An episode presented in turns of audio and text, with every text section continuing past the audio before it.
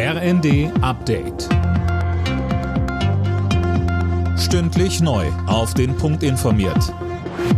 Ich bin Dennis Braun. Guten Abend. Der Countdown läuft. In wenigen Stunden kommen die Staats- und Regierungschefs der G7-Länder auf Schloss Elmau in Bayern zusammen. Mit Blick auf die vielen aktuellen Krisen der Welt ist es der womöglich wichtigste G7-Gipfel überhaupt. Zentrales Thema ist der Ukraine-Krieg und seine wirtschaftlichen Folgen. Großes Ziel wird sein, weiterhin Einigkeit in den Sanktionen gegenüber Russland zu zeigen. Weitere Schwerpunkte sind die Klimapolitik und die globale Ernährungssicherheit. Deswegen hat Kanzler Scholz auch weitere Länder aus Asien, Afrika und Südamerika eingeladen, darunter Indien und Argentinien. Nach dem Angriff auf einen schwulen Club in Oslo steht Norwegen unter Schock. Zwei Menschen sind in der Nacht auf Samstag erschossen und über 20 weitere verletzt worden. Der mutmaßliche Täter wurde festgenommen. Die Ermittler gehen von islamistischem Terrorismus aus.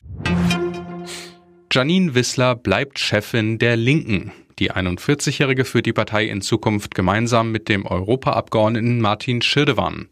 Einzelheiten von Tim Britztrup. Auf dem Parteitag in Erfurt setzte sich Wissler gegen zwei Gegenkandidatinnen durch, mit einem eher mäßigen Ergebnis von 57,4 Prozent. Mehr war angesichts der existenziellen Krise, in der die Linke nach den Worten von Partei-Urgestein Gregor Gysi steckt, wohl nicht drin.